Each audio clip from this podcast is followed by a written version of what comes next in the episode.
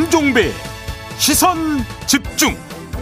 네, 여러분 안녕하십니까 김종배입니다.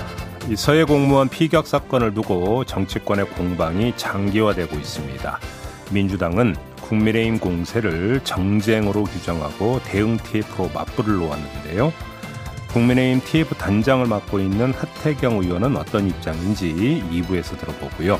3부에서는 더불어민주당 원내 수석 부대표를 맡고 있는 진성준 의원 연결해서 최근 원구성 협상 등에 대한 입장 들어보겠습니다. 6월 27일 월요일 김종배의 시선 집중 광고 듣고 시작합니다.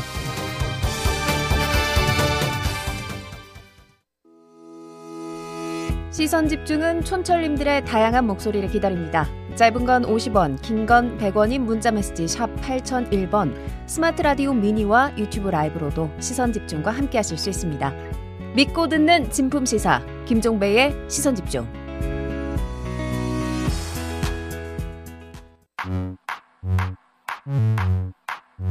뉴욕에 뉴욕 타임즈가 있다면 시선 집중에는 JB타임즈가 있다. 촌철살인 뉴스 총정리 JB타임즈. 더마카와 함께 시선 집중의 문을 열겠습니다. 어서 오세요. 네, 안녕하세요. 더마카입니다. 오늘도 삐딱선 정신에 입각해서 주요 뉴스 챙겨 드리겠습니다. 그 전에 촌철님들의 인사 전해 드릴 텐데요. 네. 이신우 님이 좋은 아침입니다. 후덥지근하고 짜증이 나는 날이 지속되겠지만 웃으면서 한 주 시작하세요. 라고 인사해 주셨습니다. 아 정말 짜증 나네요. 너무 아, 습하니까? 너무 아, 습하니까 네, 네. 어, 네. 그렇죠. 날씨가 또 사람의 기분을 좌우하기도 하죠. 어, 좌우하기도 하는 게 아니라 무조건 좌우하죠. 네. 오늘 제이비는 짜증이 나 있다. 조슈아님, 허허, 턱걸이로 본방 도착했습니다. 화이팅 해주셨는데 네, 어서 오세요. 네. 조금 지각하셔도 괜찮습니다. 음. 너무 이렇게 서두르지 않으셔도 되고요. 박수연님, 즐거운 월요일 드디어 밥에서 해방입니다. 오늘도 시선 집중이에요. 라고 인사해 주셨습니다. 음? 어, 왜 밥에서 해방이실까?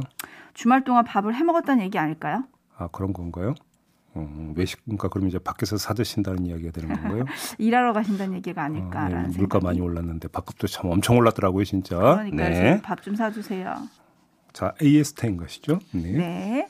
지난주 목요일 이정식 고용노동부 장관이 노동시장 개혁 방안을 방향을 발표를 하면서 주 50일치간제 유연화를 언급을 했습니다. 그리고 바로 다음 날 시선 집중이 민주노총 양경수 위원장과 인터뷰를 했습니다. 네. 양 위원장은 주 52시간제를 탄력적으로 운영하면 주 92시간이 가능해지는데 이건 노동자, 노동자들에게 죽으라는 사망 선고다. 음. 필요한 만큼 부려먹으란 소리다. 라면서 강하게 반발을 했습니다. 네. 이렇게 노동계 반발로 논란이 커지는가 싶었는데 혼란과 논란은 용산에서 빚어졌습니다.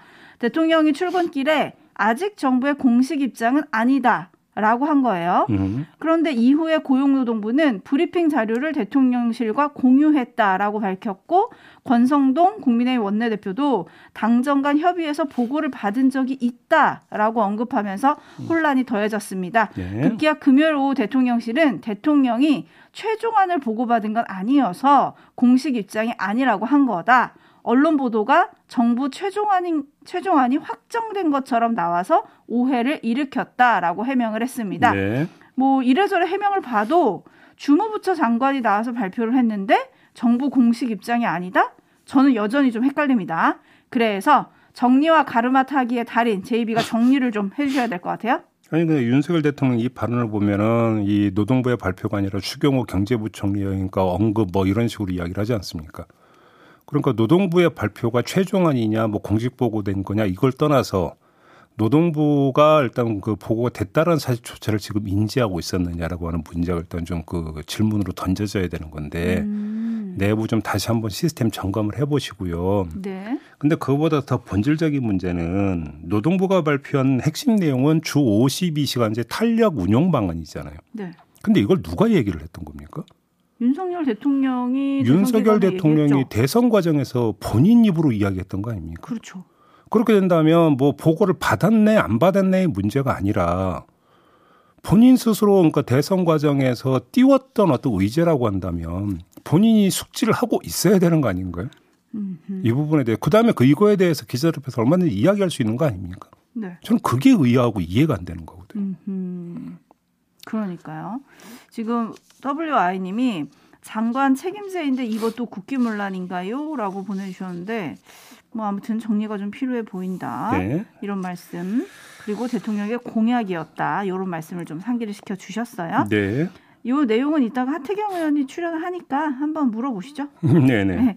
뉴스와 분석이 함께하는 세이비타임즈 오늘 주목할 뉴스들 챙겨드리겠습니다. 네. 첫 번째 주목할 뉴스는 어떤 건가요? 근데 지금 뭔가 엇박자와 혼선이 여기저기서 나고 있는데 네. 이번에는 또 이게 있어요. 윤석열 대통령과 이준석 국민의힘 대표가 이달 중순에 비공개 회동을 가졌고 최근에 한 번 더 만나려고 했으나 윤석열 대통령의 일정 때문에 취소됐다는 동아일보 보도가 나온 바가 있었죠 지난주에. 나왔죠?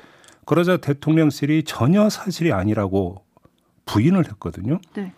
그 뒤에 그러니까 관련 보도가 잇따랐는데 윤리위 심의 전 그러니까 20일에 비공개 회동 약속이 잡혔다가 막판에 취소됐고 이달 중순쯤에도 만남을 요청했으나 윤석열 대통령 측에서 거절했다. 또 이런 보도가 이어진 바가 있었습니다. 네, 뭐가 진실인지 좀 궁금한데 일단 이준석 대표의 어제 설명을 잠깐 들어보시죠. 윤리위 앞두고 만찬에서 취소됐다는 보도 나왔는데 사실 뭐 제가 과거에 우크라이나 갈 때 무슨 뭐 특산이 뭐 신선이 이런 문제에 대해서 저희는 한마디도 하지 않았는데 먼저 용산 쪽에서 어떤 입장이 흘러나와가지고 저희가 어떻게 그걸 답할지 상당히 좀 곤란했던 지점들이 덜어 있었습니다. 저는 지금까지 대통령과의 어떤 논의 상황, 사항이나 대통령과의 접견 일정 이런 것들을 외부에 저희가 유출한 적도 없고 저희가 이야기한 적도 없는데 자꾸 무슨 대통령실과 여당의 소통에 대해 가지고 뭐 윤리위와 엮어서 이야기하는 거는 정말 그 부적절하다. 대통령실과 특히 여당 같은 경우에는 상시적인 소통을 하고 있습니다. 뭐 그렇기 때문에 그 상시적인 소통과 최근 당내 현안과는 전혀 무관한데 그것을 엮는 것은 좀 정치적인 의도가 과하다 이런 생각을 하고 애초에 이틀 전부터 왜 이런 것들에 대한 어, 단독 보도가 이어지고 있는지 좀 약간 의아할 뿐입니다. 네, 좀 정리가 필요한데요. 이런저런 언론의 보도를 종합하면 이런 것 같습니다. 만남을 시도했으나 불발로 그쳤고, 그런데도 이런 보도가 나왔고, 보도의 출처 가운데 하나가 국민의힘 당 대표실 관계자로 돼 있다. 그래서 절박한 이준석 대표가 이 대통령의 후광을 어떤 등에 업고 윤리위를 돌파하기 위해서 일종의 언론 플레이를 한 거 아니냐. 이런 식의 의심을 깔고 지금 보도가 나오고 있는 것 같아요. 네. 조금 전에 그 이준석 대표의 발언 중에 왜 이런 것들에 대한 단독 보도가 이어지고 있는지 의아하다라고 하는 것도 아마 그런 맥락에서 아마 또 나왔던 발언 같은데 네. 한번 좀 정리를 해봅시다. 아, 두 가지가 있는데요. 의아한 점이 두 가지가 있습니다. 네네. 첫 번째, 그 이준석 대표가 24일에 또 이런 말을 한 적이 있었어요. 당무에 대한 것들에 대해서는 제가 대통령께 언제든 전화 연락을 드리고 소통할 수 있는데 최근에 특별하게 소통해야 할 정책 이슈나 당무 등이 없다. 이렇게 24일에 이야기했어요. 그러니까 최근에 소통한 적이 없다는 뜻이 되는 거죠. 오, 네. 그런데 문제의 보도가 언제 나왔냐면 동아일보에 의해서 25일자로 보도가 됐습니다. 네. 그리고 이 보도에는 대표실 관계자의 멘트가 지금 담겨 있습니다. 음. 그러면 대표실 관계자도 관련 멘트를 한 게 24일이라고 봐야 되겠죠. 네. 25일째 신문에 실렸으니까. 그렇죠. 그런데 24일자에서 당 대표실 관계자는 두 사람의 만남을 인정하고 어떤 내용이 있었는지를 언급을 했는데 네. 같은 날 이준석 대표는 조금 전에 제가 소개해드린 발언이 부산 가서 한 발언인데 부산 가서는 최근에 소통이 없었다는 취지로 이야기를 했어요. 음. 그러면 이거 뭔가 엇박자 아니냐? 당 대표와 당 대표실 관계자가 지금 서로 다른 이야기를 하고 있다는 이야기가 되는 겁니다. 그러면 서로 사인이 안 맞은 거냐? 일단 이게 좀 뭔가 의아한 부분이 하나가 있고요. 네. 두 번째 시점도 의아한데 다수의 언론이 그러니까 의심을 깔고 있는 그러니까 윤리위 문제를 어떻게든 풀기 위해서 윤석열 대통령이 후광을 끌어들이려고 한 것 아니냐 이런 의심에 기초해서 본다면 언론 플레이를 한 시점을 좀 잘 봐야 되는데 언론 플레이라고 치죠. 네. 24일이라고 추정을 한다면 윤리위는 언제 열렸습니까? 22일에 열렸죠. 네. 그다음에 지금 여러 언론을 종, 어, 보도를 종합을 하면 만남을 시도 약속까지 잡혔다가 취소된 게 20일로 지금 되어 있거든요. 네. 그러면 21일에 언론 플레이도 할 수 있는 거 아닙니까? 음. 윤리위 직전에. 네. 근데 왜 그때는 전혀 그런 이야기가 없었을까요? 그리고 22일에 윤리 회의가 열렸고 다음 그러니까 7월 7일로 기약한 다음에 이틀 그러니까 사흘 있다가 지금 보도가 된 거잖아요. 그럼 이건 또 이 시점 선택은 어떻게 이해를 해야 되는 거죠? 음. 이게 사인 미스의 결과라면 이건 어설픈 거고요. 당 대표실에서 어설프게 일자리 한 거고 의도적이라면 아주 절박한 걸로 이해를 해야 되는 거겠죠. 네. 그렇지 않겠습니까? 네, 근데 정 반대로 다른 쪽에서 언론 플레이 했을 가능성은 없는 건가요? 그 지금 동아일보 보도에 보면은 대통령실 관계자의 멘트도 함께 들어가 있어요. 네. 그렇기 때문에 지금 이게 대통령실에서 먼저 듣고 기사를 쓰는 과정에서 당 대표실에 확인 취재를 한 건지 동아일보가 음. 아니면 정반대인지 이건 지금 현재로서는 기사만으로는 확인할 수 있는 방법이 없습니다. 네네. 하지만 당 대표실 관계자는 만남이 있었다라고 인정을 했는데 이준석 대표는 아니라고 소통 최근에 소통이 없었다는 취지로 발언한 부분들 일단 이게 지금 먼저 확인이 돼야 된다는 이야기가 되는 거고요. 아무튼 이 의아함은 이 의아함 그대로 놔두고 대통령실의 기류는 좀 감지할 수 있는 거 아니겠습니까? 무슨 기류냐면 윤석열 대통령은 왜 회동을 취소를 했을까요? 언론 보도가 맞다면? 음. 그리고 대통령실은 왜 회동 보도를 그렇게 강력 부인을 했을까요? 이건 좀 점검을 해봐야 되는 거 아니겠습니까? 네. 이건 다른 해석의 여지가 없잖아요. 최소한 이준석 대표에게 힘을 실어주는 것과는 정반대 행보다. 이 해석은 상식적인 거 아니겠습니까? 그렇다면 윤석열 대통령은 이준석의 거취의 문제에 대해서 최소 중립, 최대 부정적이다. 이렇게도 볼 수 있는 거 아니냐라는 이런 해석을 붙일 수 있을 것 같습니다. 네. 뭐 이미 당무에 대해서 대통령이 언급할 사안이 아니다라고 윤석열 대통령이 확실히 선을 또 긋기도 했죠. 네. 어쨌든 이런 상황 때문인지 오늘 오후에 윤석열 대통령이 북대서양 조약기구 나토 정상회의 참석자 출국하는데 원래 이럴 때 여당 지도부가 환송을 하지 않습니까? 네. 이렇게 손은 들어주는 거 하는데 네. 이준석 대표는 이 환송 여부마저 지금 불투명하다 이런 보도도 또 나오고 있더라고요. 이게 그 다른 출국도 아니고 윤석열 대통령이 취임한 이후에 국제 다자 외교 무대에 대비하는 자리잖아요. 네. 그것이 갖는 상징적 의미가 있잖아요. 그런데 불참을 한다면 그것도 또 상징적 의미가 있는 거겠죠. 그러니까요. 뭐 근데 아직 뭐 이게 지금 불참한다고 확정이 된 것도 아니더라고요 보니까 네. 아직은 좀 미정인 상태라는 보도가 나오던데 보고 좀 이야기를 하죠 그거는. 네, 일단 공지된 일정에는 없다. 음. 뭐요 점은 또 전해드리겠습니다. 네. 제이비타임즈 다음 주목할 뉴스는 오디오로 먼저 만나보시죠. 의원님들을 포함해서 또 당원들, 우리 국민 여러분들의 의견을 낮은 자세로 열심히 듣고 있는 중입니다. 이재명 호도 나오지 말고 홍영표도 나오지 말고 뭐 누구도 나오지 말고 그걸 우리가 굉장히 에, 좀 신중하게 받아들여야 된다 그런 얘기는 뭐 같이 공감을 했죠. 네. 정리를 해보죠. 지난주에 민주당 의원 워크숍이 있었습니다. 네. 그 자리에서 이제 나왔던 이재명 의원과 홍영표 의원의 목소리 들었는데요.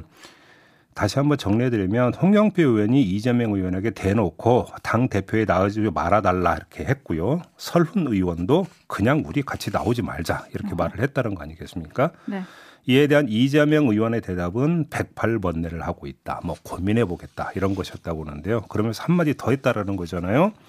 당 대표가 된다고 한들 상처만 남을 수 있어서 고민 중이다. 이렇게 이야기를 했다는 거잖아요. 그래서 나온다 안 나온다 뭐 어떻게 하겠다는 걸까요? 마지막 그 소개한 바로는 그 정치인들이 흔히 쓰는 독배론입니다. 독배론. 내가 당 대표가 되는 건 꽃가마를 타기 위함이 아니라 독배를 마시는 심정으로 선당 후사의 심정으로 나오는 거다. 음. 이런 아주 오래된 수사죠. 네. 결국 나온다고 저는 보는데요.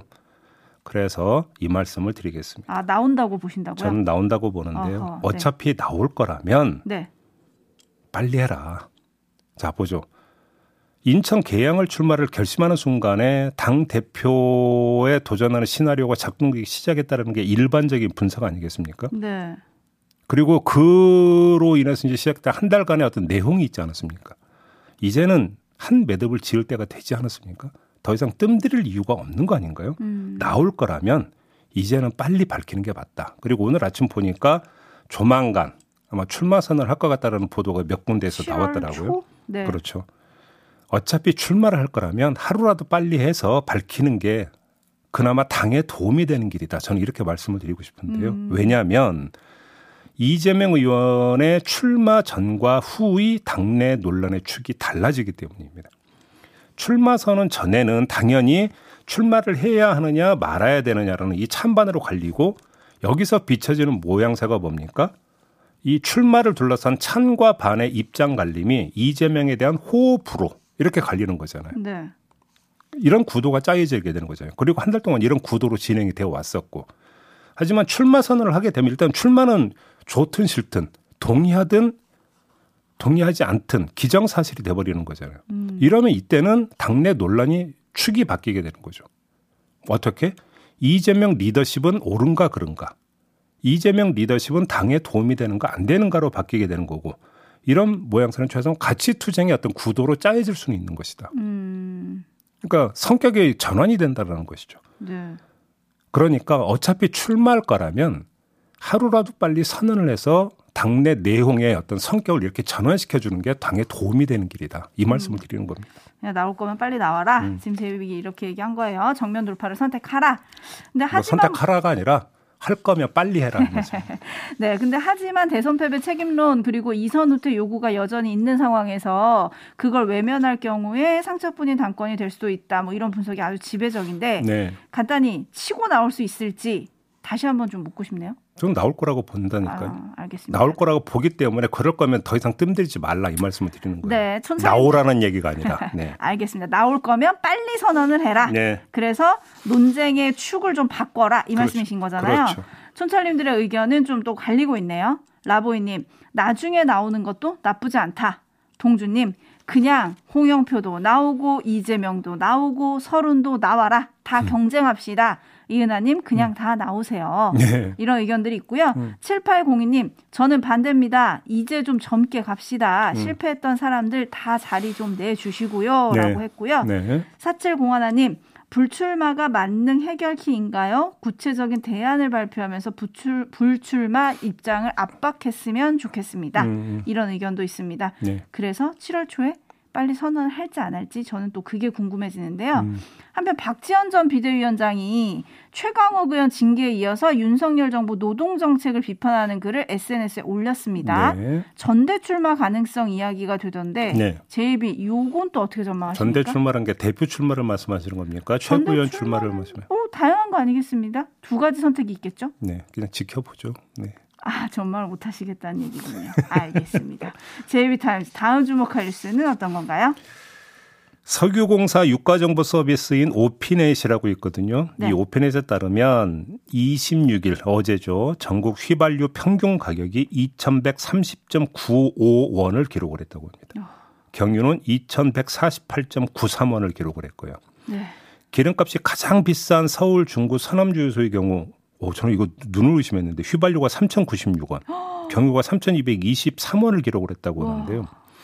이런 와중에 정유사들은 올해 1분기 역대 최대 흑자를 기록하고 있다고 합니다. SK이노베이션, S-오일, GS칼텍스 모두 1조 원 넘는 흑자를 기록을 했고요. 네. 현대오일뱅크도 7천억 대의 흑자를 기록을 했다고 합니다. 자, 이렇게 흑자를 기록하는 이유가 뭐겠습니까? 정유사는 원유를 미리 사죠. 네.